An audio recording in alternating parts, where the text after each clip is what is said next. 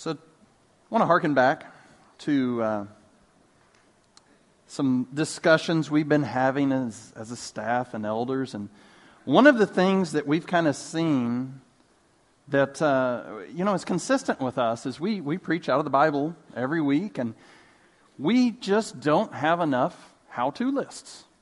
You know, our, our sermons tend to deal with these things like getting down to the heart of issues and, and really looking at what's real and true down there. And it's just not an easy list of things to follow.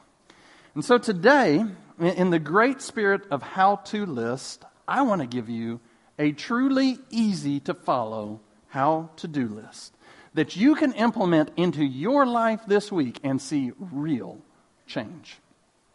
You see, how to do lists are all over the place. I think my favorite was put out by a comedian several years ago, more than a decade. I guess I'm old. But it was how to not pay taxes on a million dollars. Some of you have probably heard this. He said, This is the how to list. Step number one get a million dollars. That might be the hard part. Step number two don't pay taxes on it. Step number three when they come to ask you, Hey, why didn't you pay taxes on that million dollars? Say, I forgot. Step number four, when they said, that doesn't work, you have to pay taxes, this is a crime, you simply say, I forgot. Excuse me. There's wisdom there. I'm sure some have followed it. But today I'm hoping in the same way, I can give you a great, easy, four step how to list from the life of King Solomon that you can implement this week. So if you have a Bible, open it up. First Kings chapter 9. If you don't, grab one of those Bibles there, those black Bibles. We're going to read several passages out of it. You can turn it to page 290 to get started. That does not work for all the rest of your Bibles, by the way. But this to do list is in the latter part of Solomon's life. Easy steps. You see, Solomon started out really well. He's David's son, he's the king of Israel, he's established his kingdom, and he has already become rich. God has appeared to him, said, Give me, I'll give you anything. And Solomon says, I want wisdom. And God says, I'll give you wisdom, but I'll also give you a bunch of other stuff. I'll give you gold, riches, fame. So Solomon has all of that. Solomon uses that to build a palace for himself and then to build a temple, a place where God's presence would rest. And we see this amazing dedication of the temple last week. And so, what we're going to cover is the end of Solomon's life. This is probably about a 20 year period we're going to talk about today. We don't know exactly. But it picks up right at the end of that temple moment.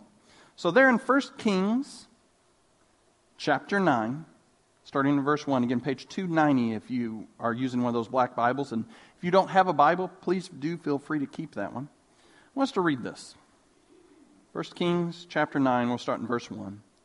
As soon as Solomon had finished building the house of the Lord and the king's house, and all that Solomon desired to build, the Lord appeared to Solomon a second time, as he had appeared to him in Gibeon. This is when Solomon gets his wisdom there at Gibeon. Verse 3. And the Lord said to him, I have heard your prayer and your plea, which you have made before me, and I have consecrated this house that you have built by putting, excuse me, by putting my name there forever. My eyes and my heart will be there for all time. So we're about to see a shift in God's promise here. He says, I'm going to be with my people forever. This is his promise. This is a forever promise. I mean, note the he uses the word forever. And it's what God is going to do. There's no conditions on Solomon. God has always and will always be establishing his people to be in his place under his blessing and rule. But note the shift there in verse 4.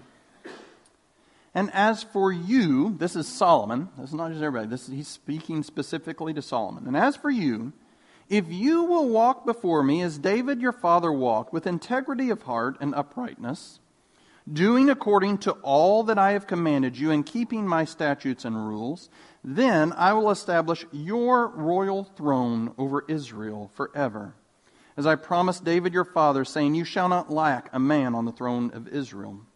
But if you turn aside from following me, you or your children, and do not keep the commandments and my statutes that I have set before you, but go to serve other gods and worship them, then I will cut off Israel from the land that I have given them. And the house that I have consecrated for my name I will cast out of my sight, and Israel will become a proverb and a byword among the people. And this house will become a heap of ruins. Everyone passing by it will be astonished and will hiss, and they will say, Why has the Lord done this? done thus to the land and to this house. Then they will say, Because they abandoned the Lord their God, who brought their fathers out of the land of Egypt and laid hold of other gods and worshipped them and served them, therefore the Lord has brought all this disaster upon them. So Solomon has this experience. It's, it's perhaps the greatest spiritual experience we could ever imagine. God speaks to him. Not some crazy guy, God told me a meteor is coming next Sunday or something. Like God spoke to Solomon in that audible voice that we would all dream to hear so often. But God spoke to him and said, This is for you, Solomon. I'm going to be faithful to establish my people in my place under my blessing and rule forever. But you can have a part in that, Solomon. And the condition is you, you follow me. See, Solomon was to be God's representative here on earth. He was, he was to be kind of a foreshadowing, a picture of the forever king that was going to come from David and Solomon's family. And so, in order to be a picture, in order to be a representation, he needed to look a little bit about like that future king. He needed to look something like that king that we know is to be Jesus.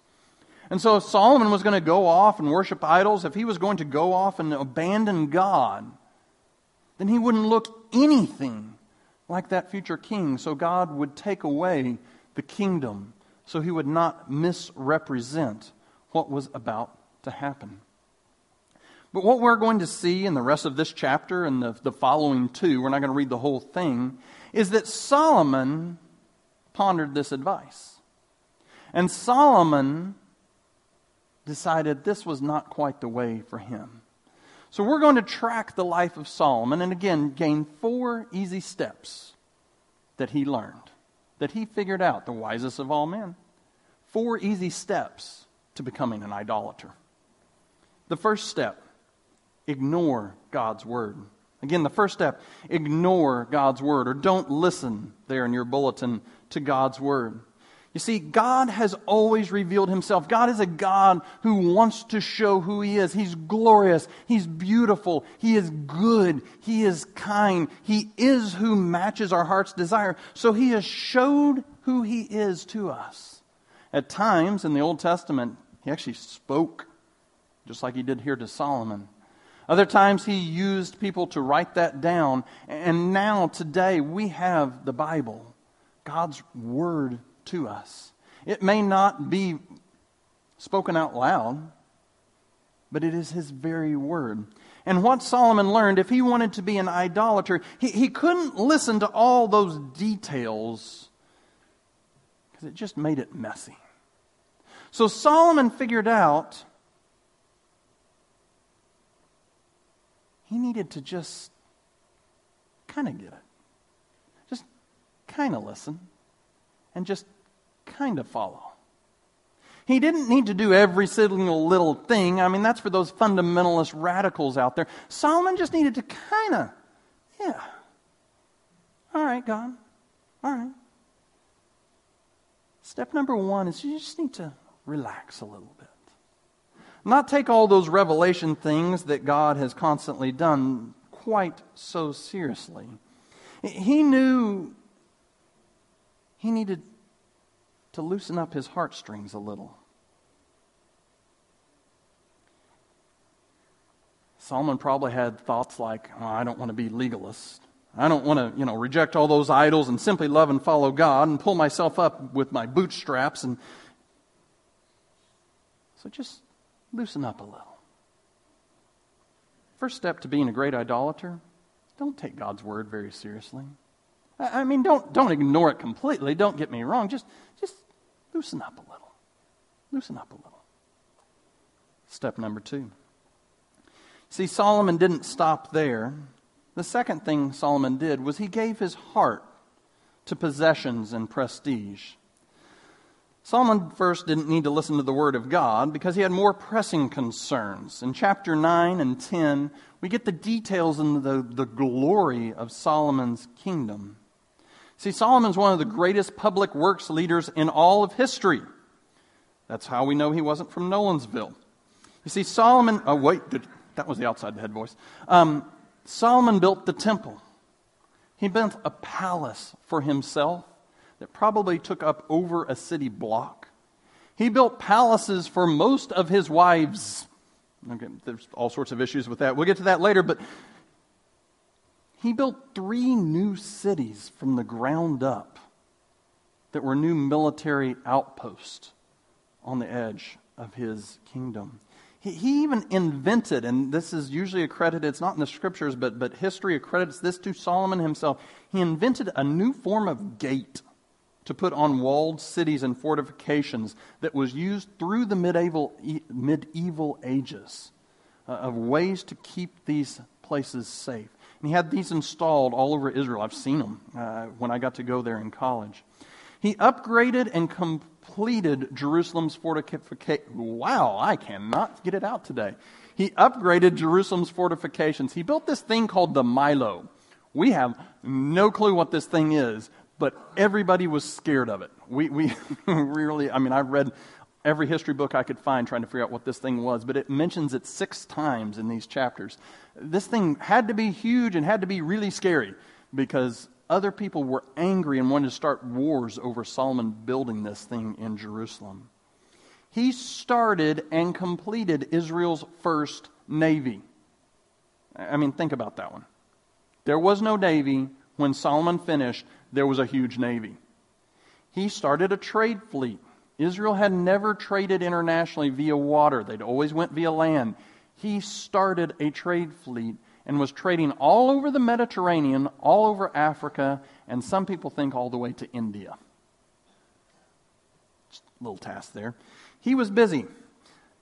He built what was most likely the largest and most technologically advanced army in the world. My daughter's in second grade. They're, they're doing Egypt right now. That's, that's like their history lesson for the year. They're studying all, because Egypt was amazing and grand. But during this time, Egypt was afraid of Israel. I mean, think about that. Y'all, y'all know the stories about how big that was. Solomon amassed wealth like few people in history. So let me, let me put some numbers to kind of quantify that for us here. Um, he received 666 talents of gold per year. So, by the way, don't get freaked out over numbers. It's just a number. That's how much money he got per year, right? Um, we need to be careful about how we do some of that goofy kind of stuff. But that's what he was accumulating per year. He was using that and spending it. The, the part I want to kind of quantify for you, he got a gift one time that he kept in reserve. He got gold bullion from the Queen of Sheba. We'll actually read a little bit about her here in just a minute. The quantity and value of that in today's dollars 185 million. 185 million. And then his kind of average income was two thirds of that per year. And this guy had money like we cannot fathom. There's a verse here. 1 Kings 10:27 says it this way. And the king made silver as common in Jerusalem as stone. And he made cedars as plentiful as the sycamore of the Shephelah. So the, the cedar sycamore thing, in other words, he made hard, nice, good wood as plentiful as brush and trees. The Bible actually talks about how Solomon wouldn't drink anything out of a glass that wasn't solid gold. Just below him. Folks, this guy was rich beyond our wildest. When God says, I'm going to bless you with riches, yeah, he did. It was incredible. But not only the money, Solomon got extremely famous. Uh, probably most of you have heard stories, and, and you may not know the whole thing. We're going to actually hit it here in just a minute. Uh, of the Queen of Sheba. Y'all, y'all heard of her? We, we really don't know exactly who she was. She's probably from the area of Yemen, we think. We're not exactly sure. She was definitely wealthy and definitely a queen. We know that much. And she'd heard stories of Solomon from her emissaries, her trade emissaries coming around, and she could not believe it was physically possible that one man was this wealthy and this wise. So she came to see for herself. So look with me there. 1 Kings chapter 10. I'm going to start in verse 6. Basically, she comes, she says, Hey, I've heard you're really smart. I'm going to ask you a bunch of questions. He answers them all and amazes her. And then we pick up in verse 6. And she said to the king, The report was true that I heard in my own land of your words and your wisdom. But I did not believe the report until I came and saw it with my own eyes, and behold, the half was not told to me. Your wisdom and prosperity surpass the report I have heard. Happy are your men, happy are your servants who continually stand before you and hear your wisdom. Blessed be the Lord your God, who has delighted in you and set you on the throne of Israel, because the Lord loved Israel forever. He has made you king, and you may execute justice and righteousness. Now, think about that for a minute. This is a woman from a country, had no affiliation whatsoever with the true God, the God that Israel worshiped. And she comes and sees Solomon and is so impressed that she says, This has to be the work of God. Do you think that might be an open door to, you know, tell her about God a little bit? Like maybe? Just, I, I mean, I, I know I've missed some witnessing opportunities, but this might be one here, right? You know what Solomon does? Thanks for the money. Solomon loved his fame. He had all the wealth and all the international prestige that even some social media princess couldn't dream of. It was all Solomon's. And now I don't want you to mishear me. Wealth and prestige are not always bad things. There, there are lots of godly men and women in the Bible who were very rich. There's lots of godly men and women who are very rich today. There have been many famous people. I think of people like Daniel, who served in three courts of three different kings, who were very, very famous. Again, there are very famous Christian people today. But the question about Solomon here, his next step, after kind of ignoring and and taking lightly the Word of God wasn't just to get money, but it was to give his heart to that. The nouns and the verbs in here are, are really interesting. It said Solomon built, Solomon conquered, Solomon gathered, Solomon sought, Solomon. It was, it was all about Solomon and what he could do and what Solomon wanted. Jesus said this for where your heart is, excuse me, for where your treasure is, there your heart will be also. In Matthew 6:21. In other words, whatever you're throwing your all into, wherever you put your money, that's where your heart's going to go. So Solomon's second step to idolatry was to give his heart to possessions and prestige. Solomon gave his life to this. So much so he was even willing to give the lives of others. He took thousands of slaves in a horribly immoral, ethnic act. Not that different than what happened here in the United States and across the globe during the slave trade. Solomon loved possessions. Solomon loved his prestige. So that's the second step. Give your heart to possessions and prestige. The third thing, give your heart to other idolaters. Open again with me, 1 Kings chapter 11. 1 Kings chapter 11, we'll start in verse 1. There's lots more to read. It is really interesting to read. It's mind boggling to read. So I, I encourage you to do that this afternoon. 1 Kings 11, 1 through 8. Now, King Solomon loved many foreign women. Now, I'll come back to that note foreign in just a second here. along with the daughters of Pharaoh, that was his first wife, his true wife, Moabite, Ammonite, Edomite, Sidionite, and Hittite women.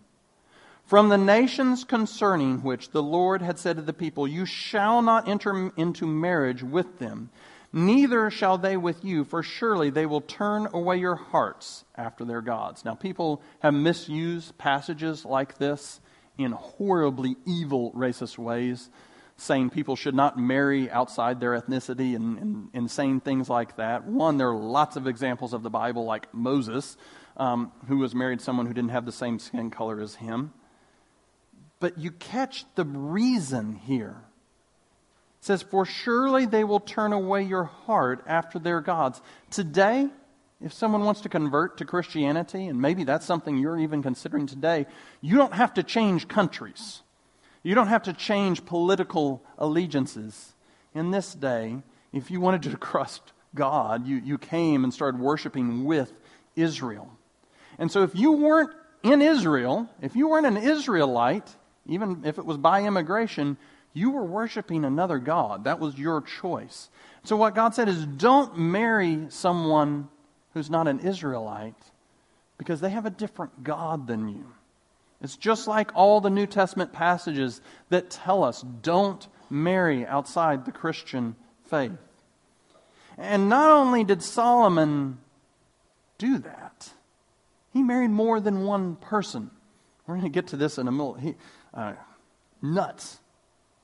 But all through time, God's plan has been one man and one woman for a lifetime, to be married, to be committed to each other. But look what Solomon does says Solomon clung to these in love in verse 2. Do you catch that? His heart went to them.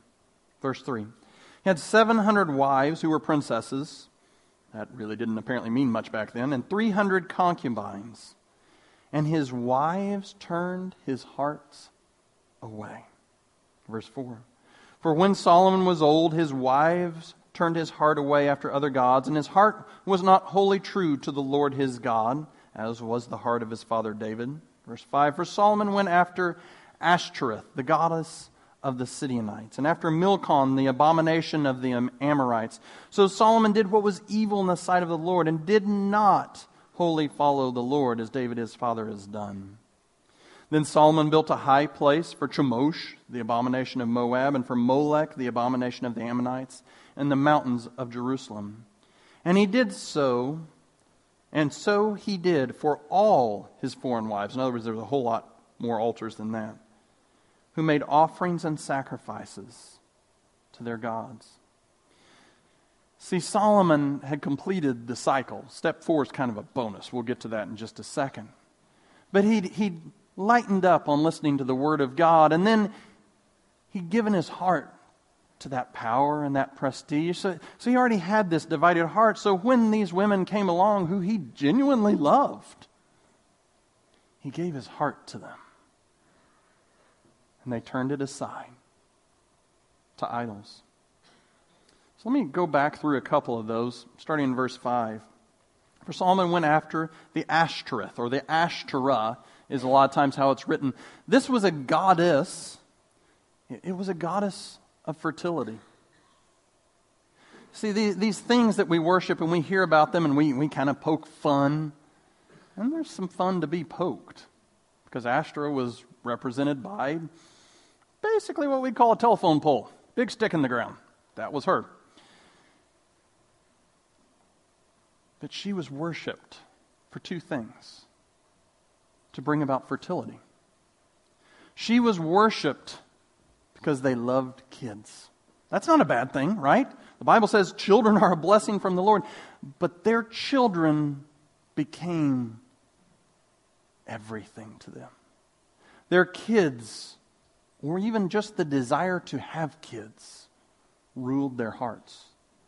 So for some of you, you may be a lot closer to these folks than you think because your desperate desire to get pregnant. Getting pregnant, by the way, is a good thing. And when you can't, my wife and I experienced this for a number of years, it is heartbreaking. But you know what? Those good things can become idols when we worship them over God. But not only that, Ashtoreth was worshiped with wild sexuality. As, as ugly and nasty and dirty as it could get. That was how you worshiped. And some of our hearts get torn and taken down that path where sexuality becomes everything. It becomes an identity for some. For others, it just becomes an idol that must be worshiped. Sinful ways, it takes over. But that wasn't the idol, only idol. The other one was Milcom or Molech. It's probably the same god. And, and Molech and Milcom were represented by a cow. Good thing, right? We all want to bow down to cows. You know, I'm not, and I'm not talking about this kind of bow. I mean, like they were bowing down. They loved their cows. And it was a big show. It was a huge experience to worship this God. They had giant bonfires, and his idol was made out of brass. So when they put that idol into the fire, it would literally glow. I mean, it was a big production. And some of us fall for the same sort of stuff. We just have to have that next experience, that next high, and we'll do anything for it. Heartbreakingly, this god, Molech, was one of the most evil gods in the form of his worship because he demanded child sacrifice. And the heartbreaking reality is that God is worshiped over and over in America today. But not only that, he worshiped Chemosh. And I'd never heard of this one. I can't find figure out what Chemosh looked like. All right, I was really curious. After the cow on the stick, you know, I, am like, what, what other kind of goof could we get ourselves into? I couldn't find. There's no pictures of this, but this was a god of war. This was a god of fighting and victory.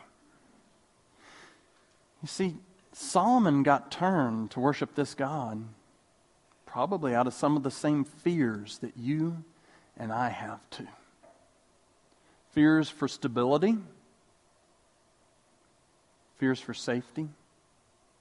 All the political upheaval we see, it doesn't even matter which side of the issue you're on, it's extreme right now, and, and everybody's scared to death that the other side might win.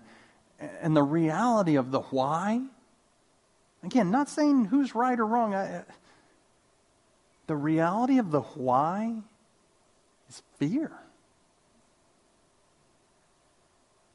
Fear of shootings, international issues, money. And this was the God who promised he could fight your battles for you. This was the God who promised he could win. And Solomon bowed down. So you want some steps to worship some idols? First, just go light on the Word of God. Two, Give your heart to the things that make you happy power and prestige and possessions, all those things that give you a smile, the things you think about when you're laying on your bed, and then give your heart to others who are already idol worshippers. Whether that be in marriage, that was Solomon's form, business partnerships, maybe even those whom you trust for business advice. You know they'll get the buck for you. They'll get the win, but maybe in the absolutely wrong way. Who are you giving your heart to? Who are you trusting? Who are you listening to? Who are you reading? That's the reality. The last step. So once you're in it, like Solomon was, worshiping all your idols, don't repent when you get convicted. You see, the end of chapter 11 and the close of Solomon's story is about the temporal judgments that God brought to get his attention. Other nations started attacking. It actually says that God raised up some people to fear this Millo thing, whatever it was. Two different countries. They came and attacked Solomon. But Solomon kept right on in his course. They were God's nudge, his, his wake up call. Do y'all remember the story of the prodigal son? You know, the son who says, Give me all your possessions, Dad. I, I want my inheritance now. Forget you. I know you're not dead. I just kind of wish you were. And he goes off and he squanders it on some of those same things interest of friends, sexuality, stability. He ends up literally in a pigsty, feeding pigs, and he's wishing he could eat the pig food. That's a low point, right? And it says he came to his senses. That's actually the Bible word. That phrase comes from Scripture. He came to his senses. He got, like, oh my, what have I done? The fourth step to being a good, successful idolater man, don't you dare listen to that nudge. Foreign nations who attacked, and then there was an, a coup attempt by a trusted advisor. He ends up fleeing to Egypt. His name's Jeroboam. He'll come back up in the fall when we pick uh, the rest of 1st and 2nd Kings back up. And then we come to the very end. I, I want you to look there, one more verse with me. Chapter 11, verse 43.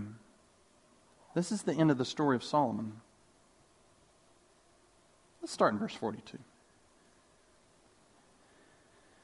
Verse 42 In the time that Solomon reigned in Jerusalem over all Israel was 40 years.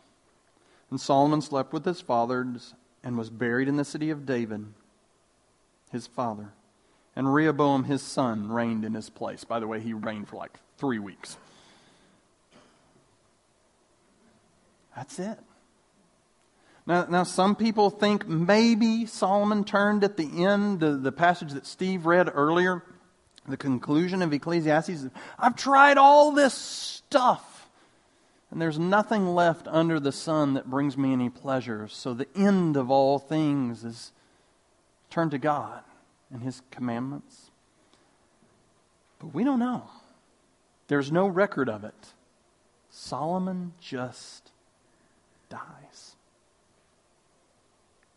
Solomon never had that what am I doing moment.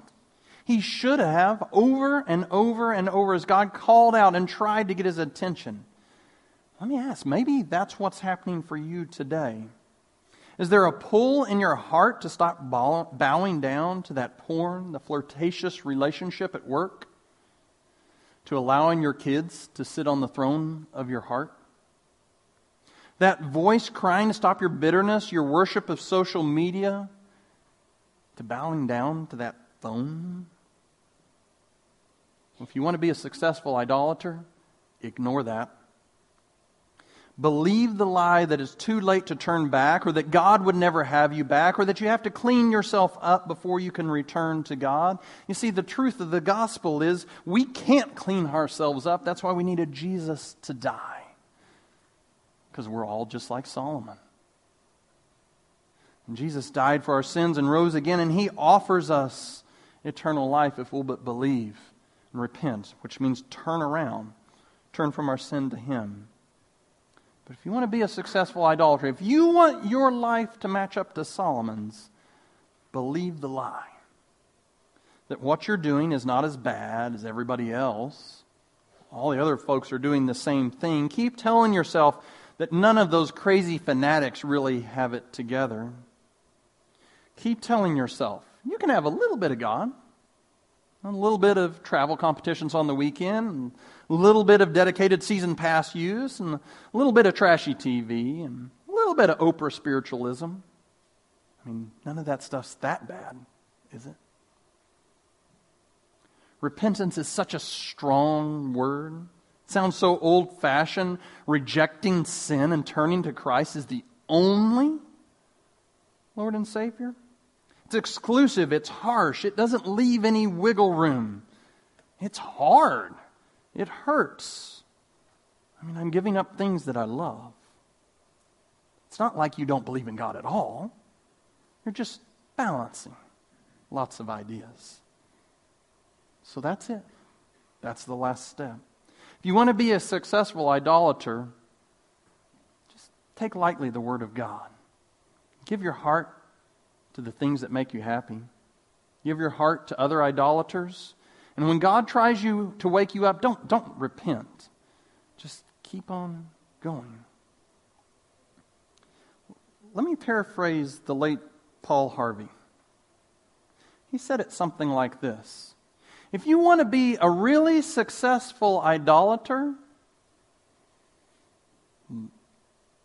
most of you just need to keep doing exactly what you're doing right now.